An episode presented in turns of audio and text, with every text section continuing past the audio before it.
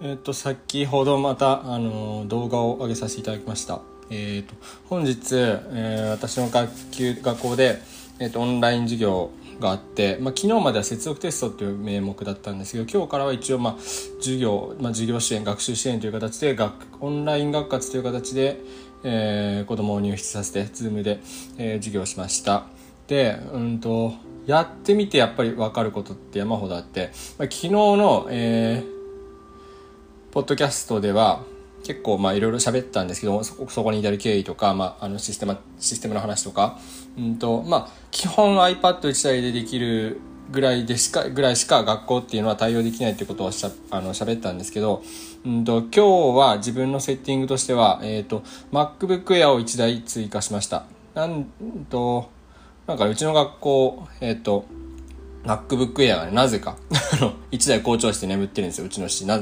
なんかね、市、市教委が各学校に1台ずつ、まあ、ズームをやるためになんかね、えっ、と、昔、あの、配備したらしくって、まあ、基本的に誰も使ってなくて、試造してるので、ちょっと無理を言って、えっ、と、お願いしたら、まあ、まあ、校長先生貸してくれたので、あの、僕は使いました。で、なんでそれが使いたかって、使いたかったかっていうと、まあ、昨日のまでの、えっ、と、オンラインの接続テストの時は iPad1 台でよかったんですよ、別に。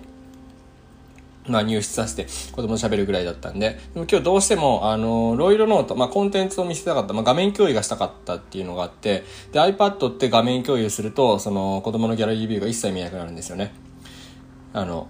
その画面にジャックされちゃうから。で自分で、だから子供の顔見ながらやりたかったっていうのがあって、えーっと、やります。あの、iPad じゃないわ。えーっと、MacBook をあの使いました。で、それがもう一個、えーっと、どうしてもその、ブレイクアウトルーム、ブレイクアウトセッションを使いたかったっていうのがあって、だからその2つかな。画面共有やりたかったっていうのと、ブレイクアウトセッションがやりたかったっていうので、えっ、と、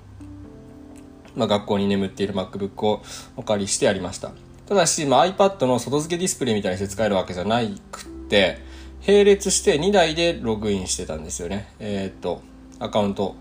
同じ、同じアカウントで2つログインしてて、で、えっ、と、その状態でやれ、やったんで、まあ、あの、子供をずっと常に1台は、まあ、ギャラリービューで子供の顔を見ながらっていうのができて、もう1台は共有、画面共有用っていうことをしました。だから、まあ、OBS も使ってないし、デュアルディスプレイも使ってないです、基本的には。えっ、と、パワポとかキーノートのコンテンツを、と自分の顔を同時に見せるとかってこともやってないです。だからそんな、まあ、高度なことはやってないですね。基本的に純正機能だけでやってる状態なんで。でもやっぱりそれできると全然違いますね。なんかやってみて思ったんですけど、僕、まあ、自分の動画を見ていろいろあの思ったんだけど、自分が多用してる指示っていうのがやっぱりあって、で何一番対応してたかっていうと、見えてる手振ってねってことすっごい僕言ってたんですよね。でやっぱそれって結構効果的だし、あの、大事なんですよね。まあ、あの、挙手機能を使ってもいいよとか、あの、リアル、ズームに備わってる挙挙手ってあるじゃないですか。あれ使ってもいいかなと思ったんですけど、まあ、基本的にはこの、あの、顔の横でバーって手振ってもらう方が、まあ、子供も自然だし、その、ラグがないんですよね。リアルタイムに見えてるって言って、あーいってって手振ってねとか、あの、一番良かったですね、その指示は。効果的だし、なんか、リアクションがすごくよく見れるし、あともう一個自分のやつ見て思ったのは、すっごい子供の名前を呼んでるんですよね。しきりに。あの、一人一人入室の時も、まあ、あの、ズームで、あの、会議とかセミナーとかあると、あの、ホストの人がね、こう、参加者の名前呼んで声かけたりするじゃないですか。小糸先生とかも。で、まあ僕も時々やるんですけど、あれをもっとこうしつこく、あの、一人一人入ってくるタイミングで誰々さん聞こえる、あ、よかったね、とか言って、何々さん、あの、見えてるよ、みたいなことを、あの、こっちからあなたは見えてるよ、あっていう風に声をかけて、名前を呼んで声かけまくって、なんか安心させるっていうことを、まあ意識的無意識的か分かんないけどやってましたね、自分で。でやっぱ見えてる、僕が名前呼ぶとね、子供はニコって笑うんですよね。あの、それがやっぱ良かったですね。やってみて。で、あともう一個すっごいよくやってたのが、えっ、とね、全員をミュートするっていう、あの、ホストの権限でできる機能ね。強制的に全員こうミュートさせるってすっごい使いました。20分とかぐらいしか、まあ実質2、30分しか授業やってないんだけど、もう何回使ったかわかんない。20回、30回、1分間に1回ぐらい使い、使い続けてましたね。なんでかっていうと、やっぱりミュートが外れちゃうんですよ、だなんか時々。そのでそうするとやっぱ生活音とかがこう入ってきて僕の声がジャックされちゃうんですよね。そのズームってその選択的にね人の声を取り込むから。それを避ける避けてその円滑に回授業あのを進めていくっていうのはすごい大事かなと思います。静かじゃないと授業できないじゃないですか基本的に。それと一緒でその結構僕の話とかねあの友達お友達の話一生懸命聞こうとしてる子が向こうスクリーンの向こうにみんないてそれなのにこう変な生活音とか入ってくるとやっぱその滞るんですよね。でそれで結構失敗してる先生とかの話も山ほど聞いてるんでその参加しだだから常にその参加者一覧っていうあのウィンドウは常に常時表示ずっと出しっぱでしたね。でそこでずっとミュートかけながらえー、喋ったりあの子供の対応したりってことをずっとやりましたね。だからそのやっぱりやってみて思ったのはその授業をオンラインで授業が上手にできる力っていうのは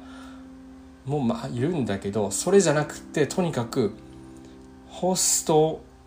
が上手にできるかどうかっていう方が大事かなって感じがしました。なんかホストの操作って授業者の参加者の操作と違うんですよねやってることが。常に参加者をこうずっと見ながらあのミュート外れてるとか何参加できあのログイン外れちゃったとかその誰にスポットライト当てるかとかってその操作に習熟した方がなんか上手に授業やるよりやるオンラインで授業やる練習するより目線どうこうとかより円滑に学級で授業ができる感じがしてますすごく。あとにかくやっぱ昨日のそのポッドキャストでも話したんですけどとにかくホストやった方がいいって感じしましたね。やっぱその操作てあ焦るじゃないですか。基本的にズームの前で喋るだけでもテンパるのにそれに加えて子供30人ねログインしてうちのクラス今日全員入ってきたんですよ。全員入ってきた子供を制御するって結構やっぱ至難の技ですよ。あの僕も今日大変だったですもんね。やっぱりすっごい。なんかそれはねなんかホストの経験だと思いましたね。とにかく本当に。授業授業検定のその授業技量云々じゃなくって自分で解説して参加者をこうさばいていくっていう経験がもものを言うなっていう感じはすごくした。強烈にしました。だからあのうちの学校の先生見てもやっぱすごい疲弊してるしやっぱなんかキンキンキンキンハウリングしちゃってたりとかそのハウリングしてるのにかぶせるからすごいでかい声でね喋ってる先生とかいっぱいいましたもんね。なんか僕のクラスまでね声聞こえてくる人いっぱいいたけど。でやっぱね今日物珍しいっていうかその初めての試みながらあの多分僕の動画見てもらうと分かるんですけどいろんな人が入ってきてるんですよね。その研究授業じゃないんだけど管理職とかさあの他の楽器の先生とかもずっと見てだからえっ、ー、とうちの教室のスクリーンに僕のやつをミラーリングしてみんなが見えるようにしておいたんだけど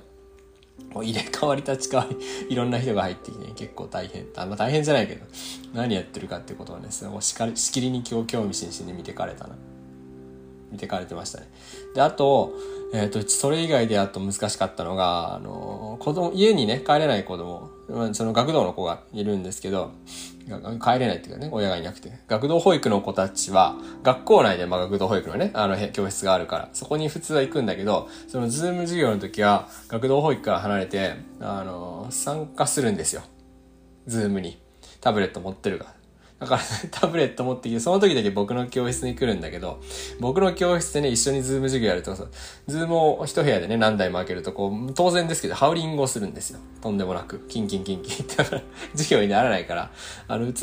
てたと思うんですけど、で、その俺の部屋で繋いだら、3年3組で繋いだら、その Wi-Fi 繋がるとこ校内どこでも、どこ行ってもいいから、とりあえずその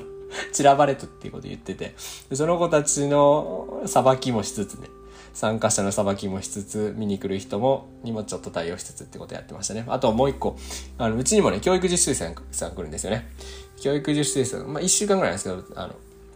来て、あの、僕と、僕の教室、あの、担任をね、担任一緒にやるんだけど、で、その人がね、まだ子供と会ってないんだけど、あのズームの様子見、見たいって言って来てたから、その、ズームでね、今日挨拶、昨日か、挨拶してもらって子供たちに初めて。今日は特別ゲストですみたいな、井戸チャンネルとかみたいな感じで 呼んでやってたんだけど、で、今日も、えー、っとね、一緒にね、あの、一つ、あの、学校の iPad で参加してもらって、だブレイクアウトルームとかで、その、教育実習の先生と同じ部屋になるみたいなことをやりましたね。あの、ルールのいい人は。だ結構面白かったです。でもやっぱすっごい疲れました。20、30分ぐらいかな、だったけど、かなりこう、疲労困憊でした。でも、すごく面白かったし、いろいろ可能性を感じるいい試みだったなと思います。まあちょっとこれからどういう風になっていくかわかんないですけど、えー、まあ楽しみながらやっていきたいなと思っています。